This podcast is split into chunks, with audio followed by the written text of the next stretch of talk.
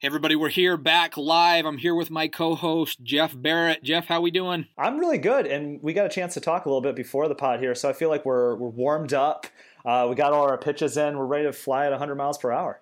We're ready to roll. We've got on the phone one of our good friends today. Uh, did some cool stuff with us at Adobe Summit last year. Rana June, the CEO of of Lightwave. It's an emotion technology company. Rana, how you doing?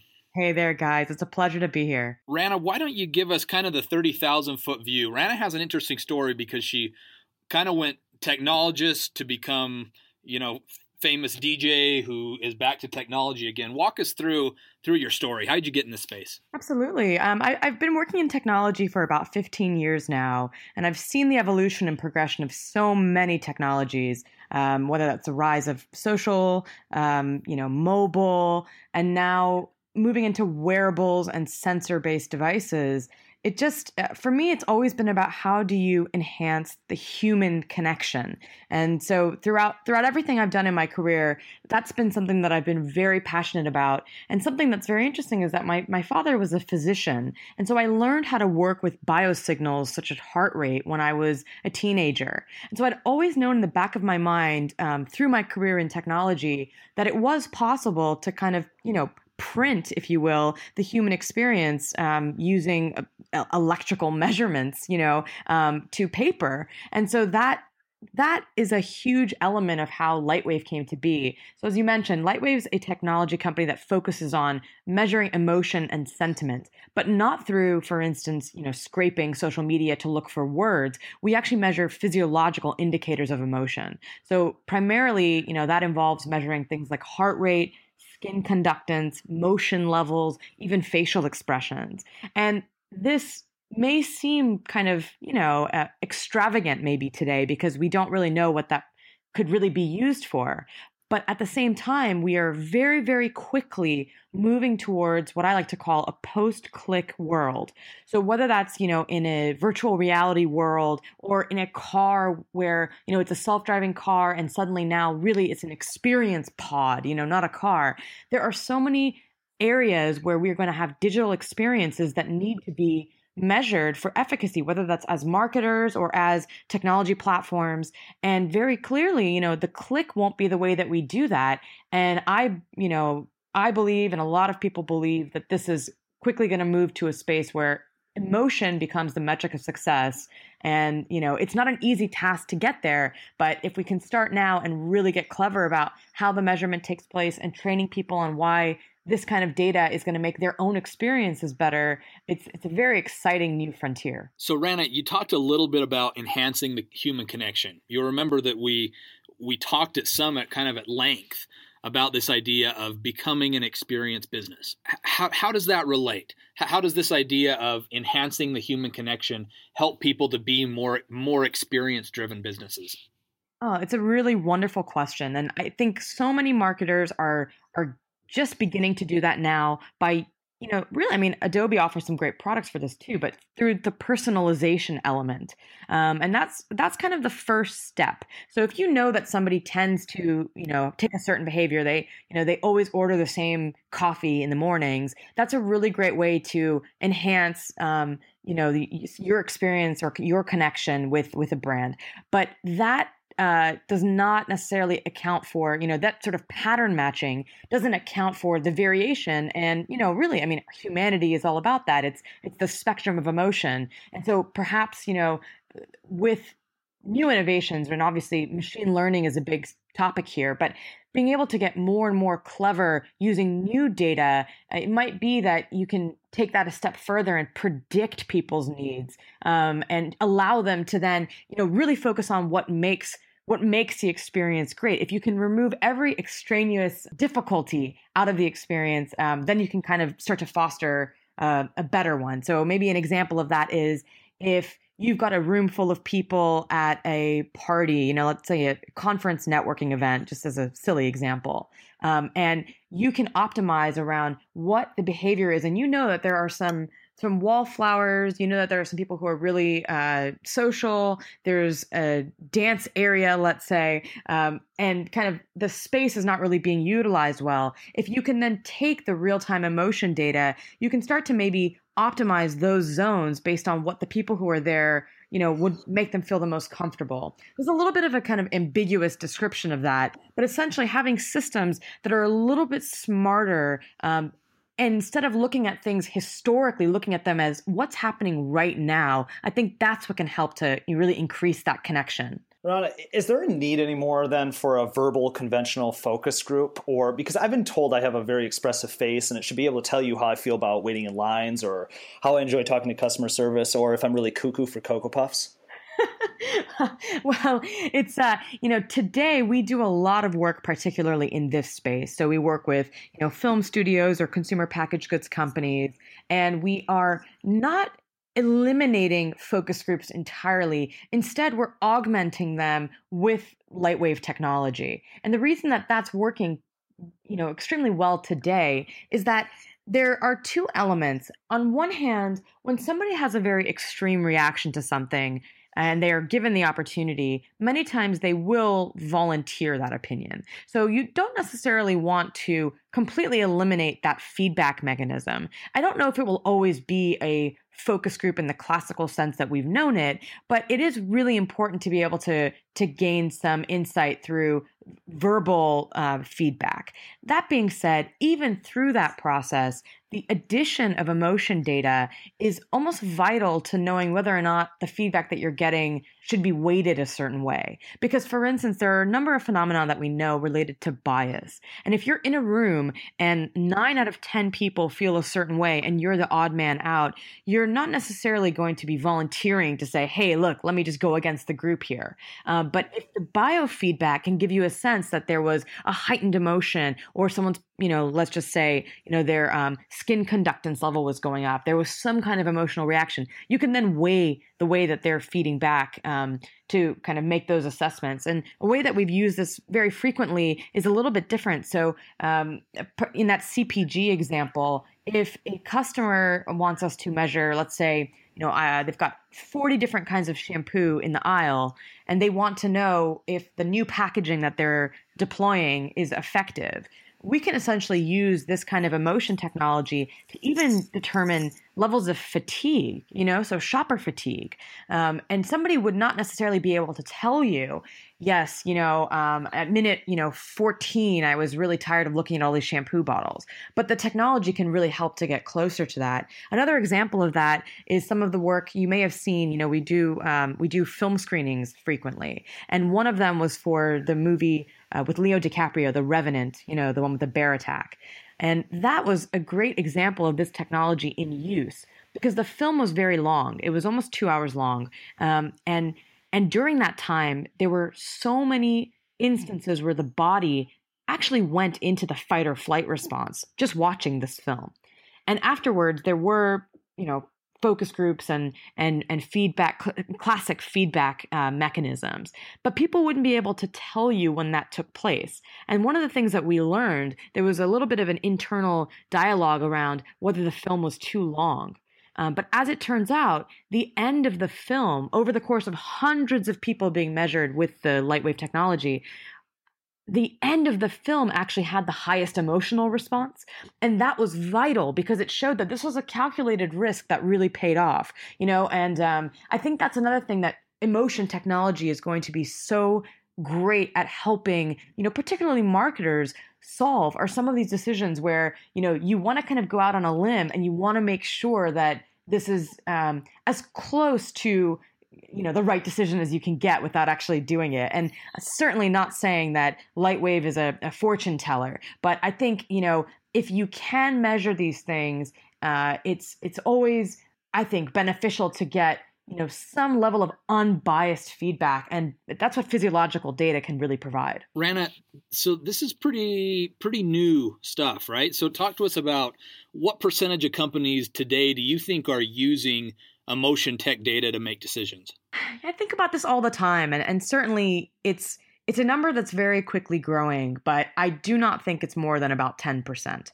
Um, now, that being said, if you lump social media into that, it becomes a much larger number. It becomes, you know, over 80% or something, right? Because a lot of technologies in the social space will offer sentiment analysis where they're sort of looking at um, the the verbal emotions you know that are getting expressed um, and so that's that's something you know if you're if you're seeing the word happy next to you know the word starbucks that's a you know that's kind of the analog way if you will of of gathering this data. And to me that shows that it's not so much that people you know it, it is new. I, I really uh, think that you're you're right with saying that it's new but it doesn't mean that people aren't hungry for it. And once the technologies become a little bit simpler to deploy and a little bit simpler to derive insights from then absolutely it will become something that's just part of the marketer's toolkit.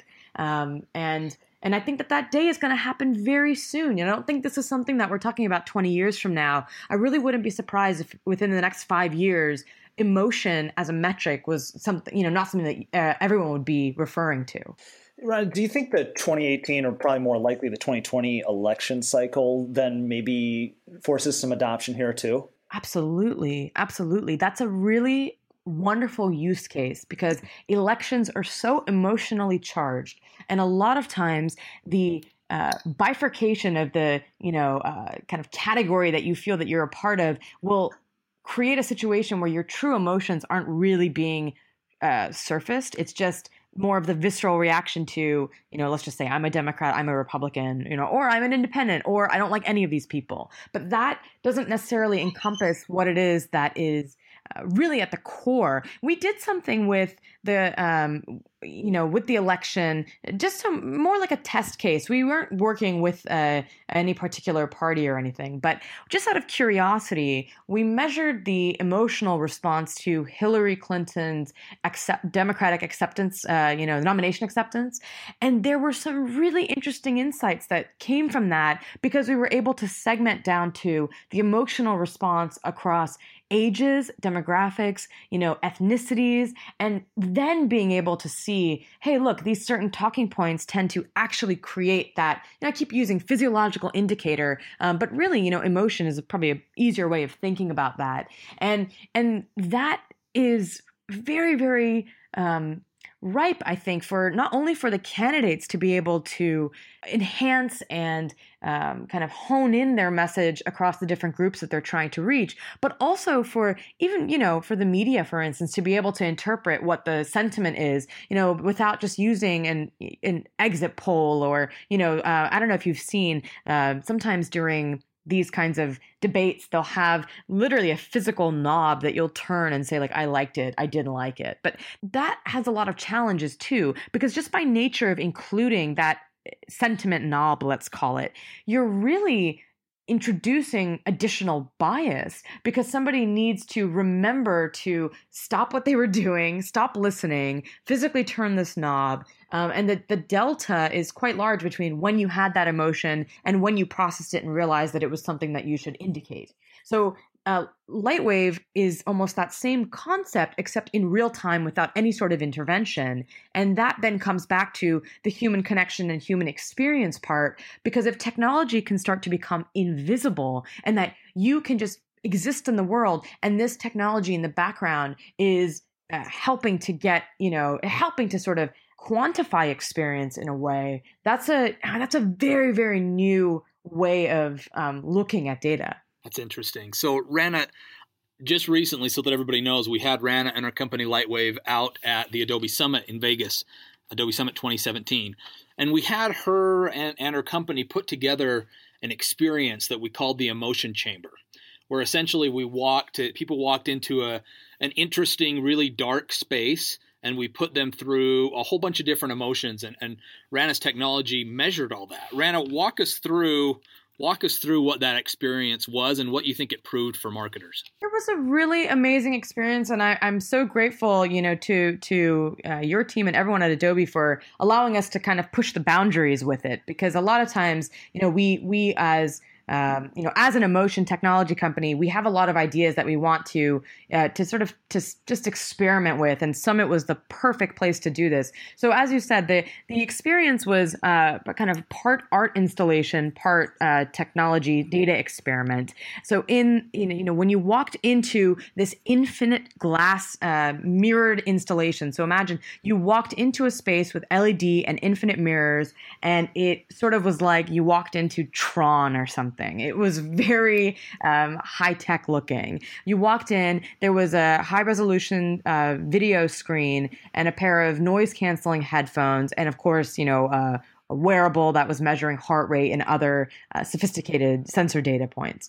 And so, as you went through the experience, you watched a video after we um, sort of asked a few simple questions around uh, age range, demographic, um, and then you you watched a video that was a two minute video around sort of the you know the, the, the spectrum of human emotion, if you will. So highly emotive content, things like um, you know a proposal or a puppy or you know just things things like this, um, if you could imagine. And we measured in real time, almost you know sixty times per second, what the emotional response was to the content. Um, and then created for everyone who went through it a one of a kind piece of art that was made by their emotions. But what was really powerful about that is that while we were creating a one of a kind experience for every individual participant who went through it. All of that data was then being aggregated and, of course, anonymized, so nothing personally identifiable. But everything was being aggregated so that we could start to discover emerging trends and patterns. And so we started to find out that, you know, for instance, when, you know, when you do put a puppy, let's say, into a piece of marketing content, we know that that's going to get a response. But those are those are things that are kind of the basics. But what about other elements? You know, if you add in some level of conflict or struggle, you know, what what amount do you need to, let's just say, put into an ad spot um, to make it really effective? Or at what point is it too much and you start to get disengagement? So there's a number of ways you can think about that. What was really powerful though was seeing, you know, all the people that went through the experience um, afterwards, being able to see the aggregate and noticing that there were some very, very clear trends, some peaks and troughs of what people were responding to and um, and then kind of showcasing that and just demonstrating that you know it's this is no longer some kind of dark art i mean you really can you can actually measure what people's responses um, and then you can choose to make different decisions because of that. And I think that's very empowering. How can the emotion enhance, save, boost um, the brick and mortar retail experience? Can it be applied to better understanding how people navigate a space or what draws them? Oh, this is something too. I think this has been a very popular uh, question lately because certainly, you know, brick and mortar. Uh, everything. Doesn't even have to just be retail you know um, there are there's so much competition from what again really the the wealth of data that you know the digital companies have about um, you and your decisions and your habits that they can then use to make an experience that's so flawless uh, and so streamlined that why would you let's just say you know why would i go and uh, fish around you know the aisles at target when i could just go on amazon and with prime you know the next day or the day after receive the exact item that i want without ever, leaving my house? That's a really difficult thing to move away from. But at the same time that does not count uh, count in in how important you know the human experience is around having connection. How interesting that we kind of come back to that. Because really i i don't think that the future is going to be you know, if you guys have seen WALL-E, you know, I don't know if we're going to be living in these bubbles floating around. I do think that people do crave uh, interaction with one another, uh, but it just needs to now be enhanced to reflect what is digitally possible. So if suddenly, you know, you walk into a store and that experience is now infused with that same level of personalization, same level of predictive, uh, you know, insight that the digital companies can provide. Uh, I think that there, you know, there's absolutely a way to do this, but we've been in this weird lull where I think the retail establishments, uh, brick and mortar in general, have just been struggling with how to um, maybe you know just play apples to apples with what the digital companies are offering. I think that's sort of a mistake because if you factor in what the amazing elements that the uh, physical establishments have they've got the ability to you know let's just say does does a shopper want to be left alone or do they want to have interaction? Um, and and even knowing that and knowing what level is is appropriate or or what um, would allow for somebody to really feel that they were they were the focus. Uh, I think that's something that is not going to go away and certainly not going to get replaced. I, and you know, even look now, you're seeing it the other way. Why is Amazon buying Whole Foods?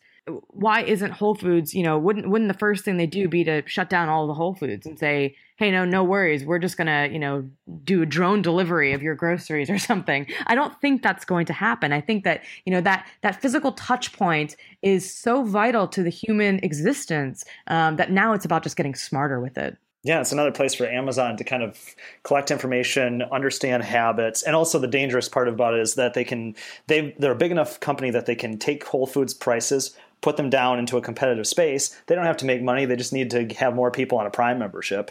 It's um it's kind of dangerous. Would you say emotion allows us to amp- anticipate needs more than reacting to them? And if so, how does that aid companies? I absolutely believe that's the case. And I think a perfect example of that is the airline experience, right? Why is it that you have to get to the point of anger and the point of the negative side of human emotion before you start complaining to, you know, name you name it, your airline provider about how much you hate their guts? You know, that's something that absolutely I believe uh, emotion data can help to uh, proactively prohibit from getting to that point where now, you know, when vitriol is one of the attributes that someone feels towards your brand, it's really hard to come back from that. Um, and if you, you know, if marketers can use uh, technology to aid in in just having a few minutes of extra time to right the wrong, um, which of course, you know, things happen. No one's ever going to say that uh, situations won't ever you know uh, arise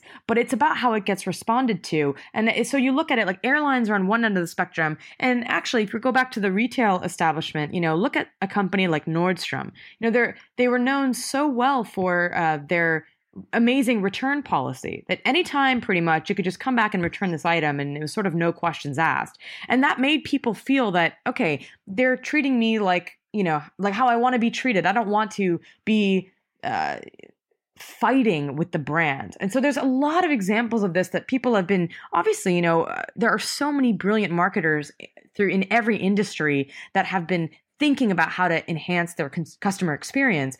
But um, if if now you add in that predictive analytics element, it becomes amazing. And and another you know think about large scale examples at a stadium. How many times have you gone to a ball game or something and there's been a really long line you know to go grab a drink? And you find out later as you're walking back to your seat oh my gosh there was another cart over here a few feet away that was totally empty you know there's there's no reason why this kind of uh, frustration level couldn't be feeding a, a system to optimize even operations on that level so there's i think that there's myriad experiences that could be made super as superpowers you know uh, that, that we'll have access to once we can tap into that you know visceral reaction you also gave me a hashtag thousand dollar idea, which is it's like an Uber, but for waiting in line to get you drinks at a sporting event. I mean, come on, you know, why not? And I mean, that's that's one of the things, right? That goes back to that idea of of connection and experience that has been the theme for us today, I think. Like, you know, what you want to be doing is watching the game.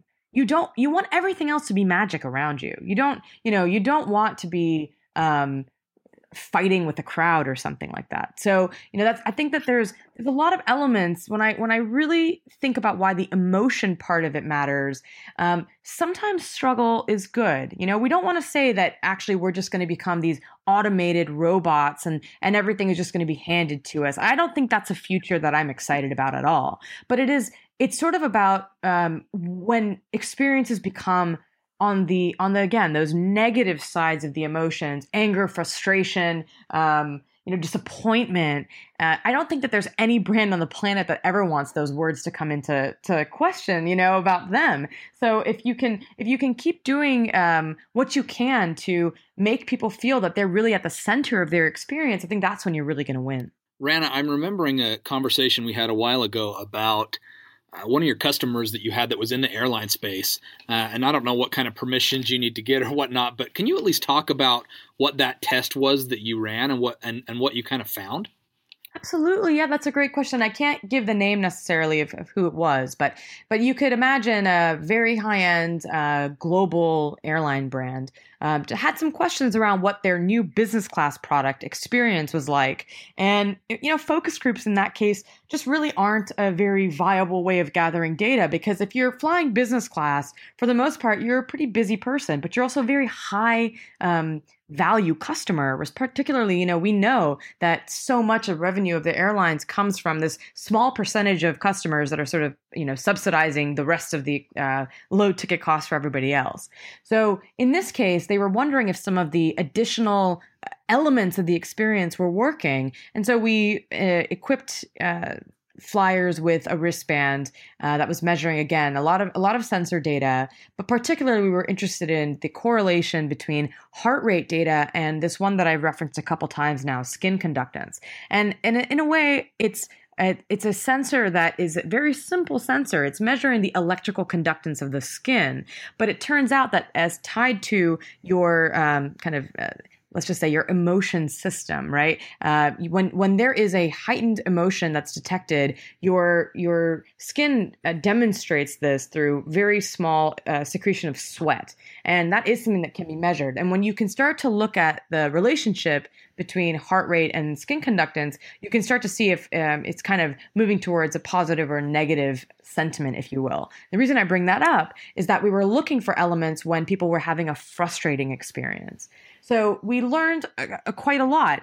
As as you would suspect, the security line and those elements when we were um, measuring kind of the pre-boarding process were filled with so much frustration and so so many elevated heart rates and um, really just not a pleasant experience the next one that was uh, kind of negative was getting the bag on the airplane, right? So, you know, these, this is even within the business class cabin. And then finally, you know, sit down. And the thing that really changed the game as far as the uh, emotion for these passengers was the aromatherapy towel that they handed out in the beginning, right? What a simple idea that something that, you know, it's it's not that much work, but suddenly it completely changed the physiological reaction that people were having to their voyage. And it almost allowed them to relax. And then from that point forward, it was a number of very positive experiences with, you know, uh, the airline food and beverages and things like that. So I think what we learned from that collectively was that there will be some things that will inherently be frustrating because they need to be. But the sooner you can start to introduce elements that will reduce that friction and just change the entire energy of the experience, the sooner you get someone back on track to just being in love with your brand. And I think that's something that really so many brands can learn from. Um, and again, that, that's something that's purely available because of emotion data. Because I think that people wouldn't necessarily be able to articulate, you know, what I just mentioned um, in such a concrete term. They would say, "Yeah, I don't know. You know, I really liked uh, the movie that I saw on the plane, or I really liked the glass of wine that I had. But they wouldn't be able to tell you down to the second, you know, oh, this aromatherapy towel really relaxed me. so I guess the key is we need to help all businesses understand what is their aromatherapy towel, huh? So so talk me through Rana as we as we kind of package things up here for any marketers that are listening in wanting to create a better experience, wanting to find their aromatherapy towel, how should they start thinking about emotion tech data? I'm so glad that you asked. And and this is something that I, I really say to everyone that we talk to. It is unfortunately uh, become a bit of a habit, I think, for marketers that when something new comes out that you just jump on it and suddenly it's okay what's our drone strategy or what's our virtual reality strategy or you know fill in the blank. And i think with some technologies absolutely it's a you know it's it's a race to being first. Um, i think in this case the the winners who use emotion technology, but will be the ones who are thinking about it with the most sophistication. And so that means, just by nature of sophisticated thinking, that you need to start small and test and learn and all those things that we know are best practices in marketing. But unfortunately, this kind of dirty word has entered our uh, collective consciousness as marketers, which is scale. And that somehow, if something cannot be deployed at scale immediately, that it doesn't really have um, weight and I think in this case, certainly uh, you know it, it's not necessarily a technical limitation. People you know i mean even even for us we've done events where there were 75000 people at once being measured or you know you you name it. The, the scale is not the issue. The reason why that um, element of scale is significant though is that this is a brand new data type.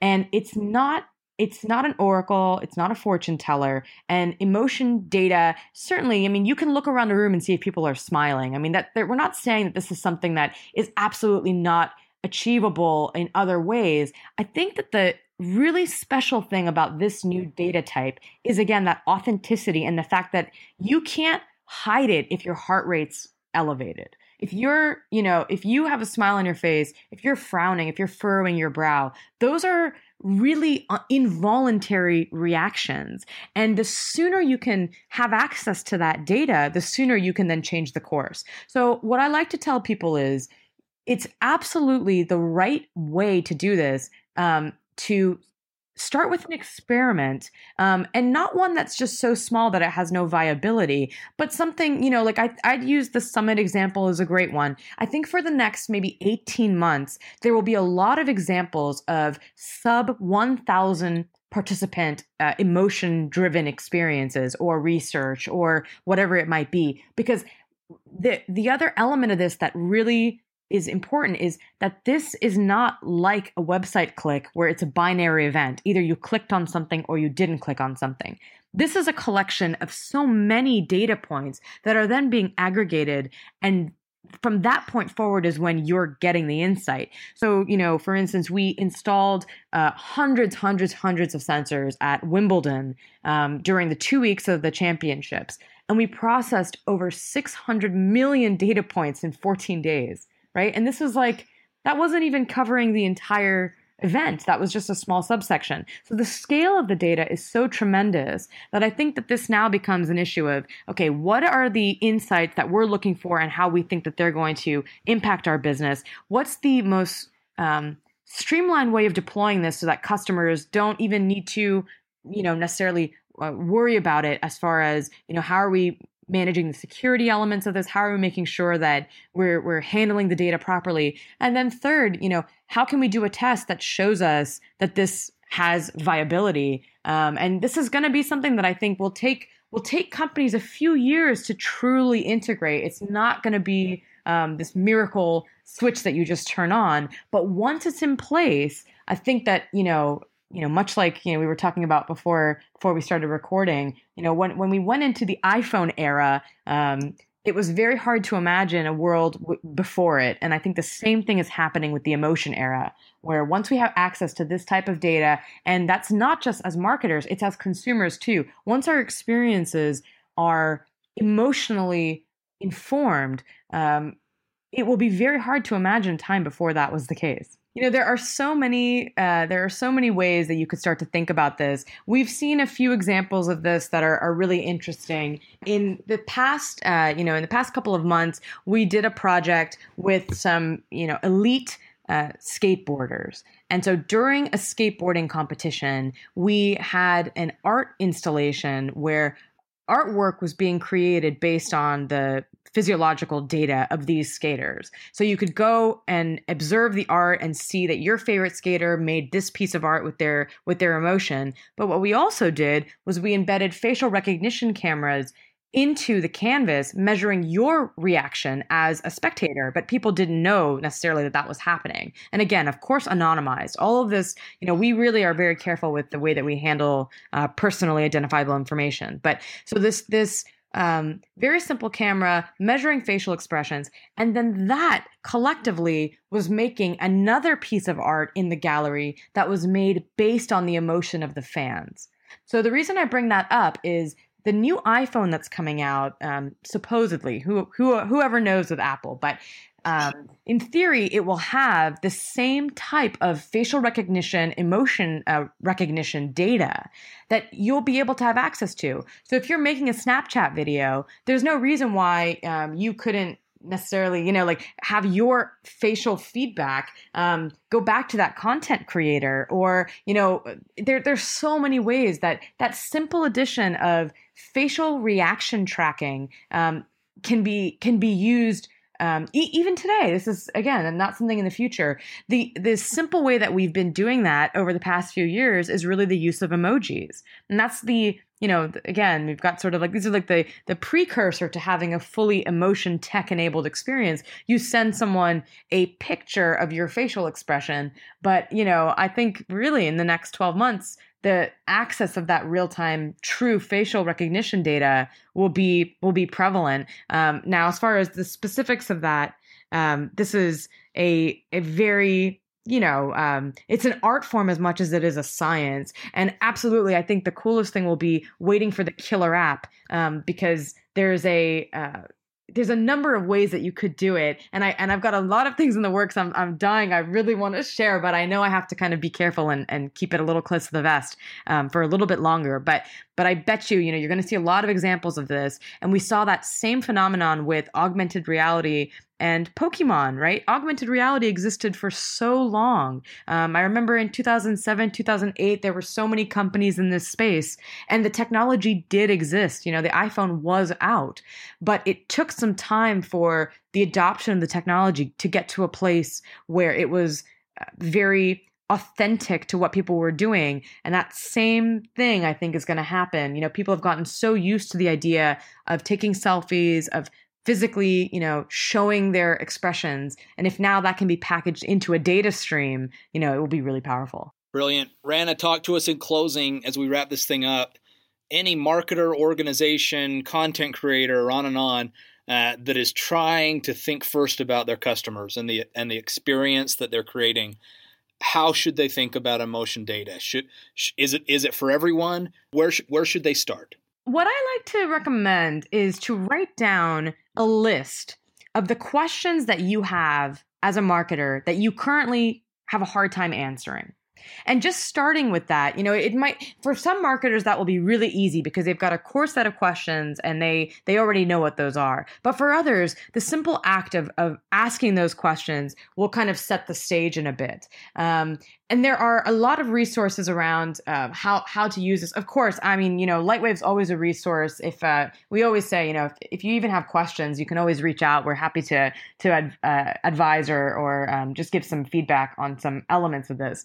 But uh, you know, there are so many, even on the facial recognition side, there are so many ways that you can um, have, let's just say, a web developer within your company create a site that is capturing this data. And you can start, even as a marketer, just playing with the technology um, and starting to see how it works. Because once you understand the technical way that it functions, I think that that will give a lot of ideas as far as, you know, how it can be used. But really, that list of questions, you know, I, I, I could, you know, imagine, okay, if you're a, a car company, you know, how do customers feel during my test drives? You know, um, are they, you know, what what is the moment uh, during the test drive that is the differentiator between them walking away from the dealership or them purchasing the vehicle? And we use a lot of um, auxiliary data to help us with that. You know, using web data, and all of that data is so valuable and so vital. Um, but if you can now add in what was the experience during the actual drive, during the actual physical experience, um, I think you're going to get closer than than ever. Awesome. Again, special thanks, Rana. This is Rana June, the CEO of a great emotion tech company, Lightwave, helped us with a great activation out at Adobe Summit this year. Uh, we've been talking about the need to focus on customer experience, and Rana brings some really interesting perspective about about the need to include emotion tech data uh, as you're trying to build those experiences. We'll talk to everybody soon. Have a good one.